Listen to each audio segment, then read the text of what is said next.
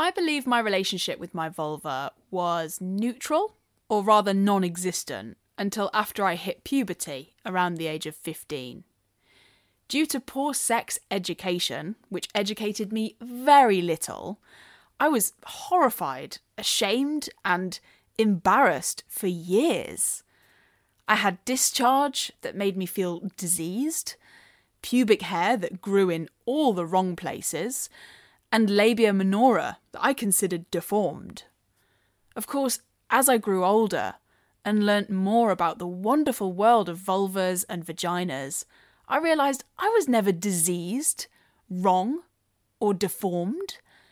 She was just doing what she does best being unique and beautiful and keeping herself clean and healthy.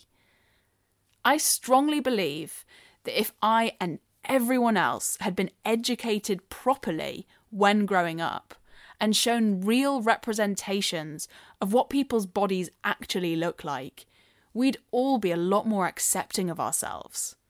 Hence, why all the work Lydia's doing is so important and was really the cementing factor for accepting and loving my vulva.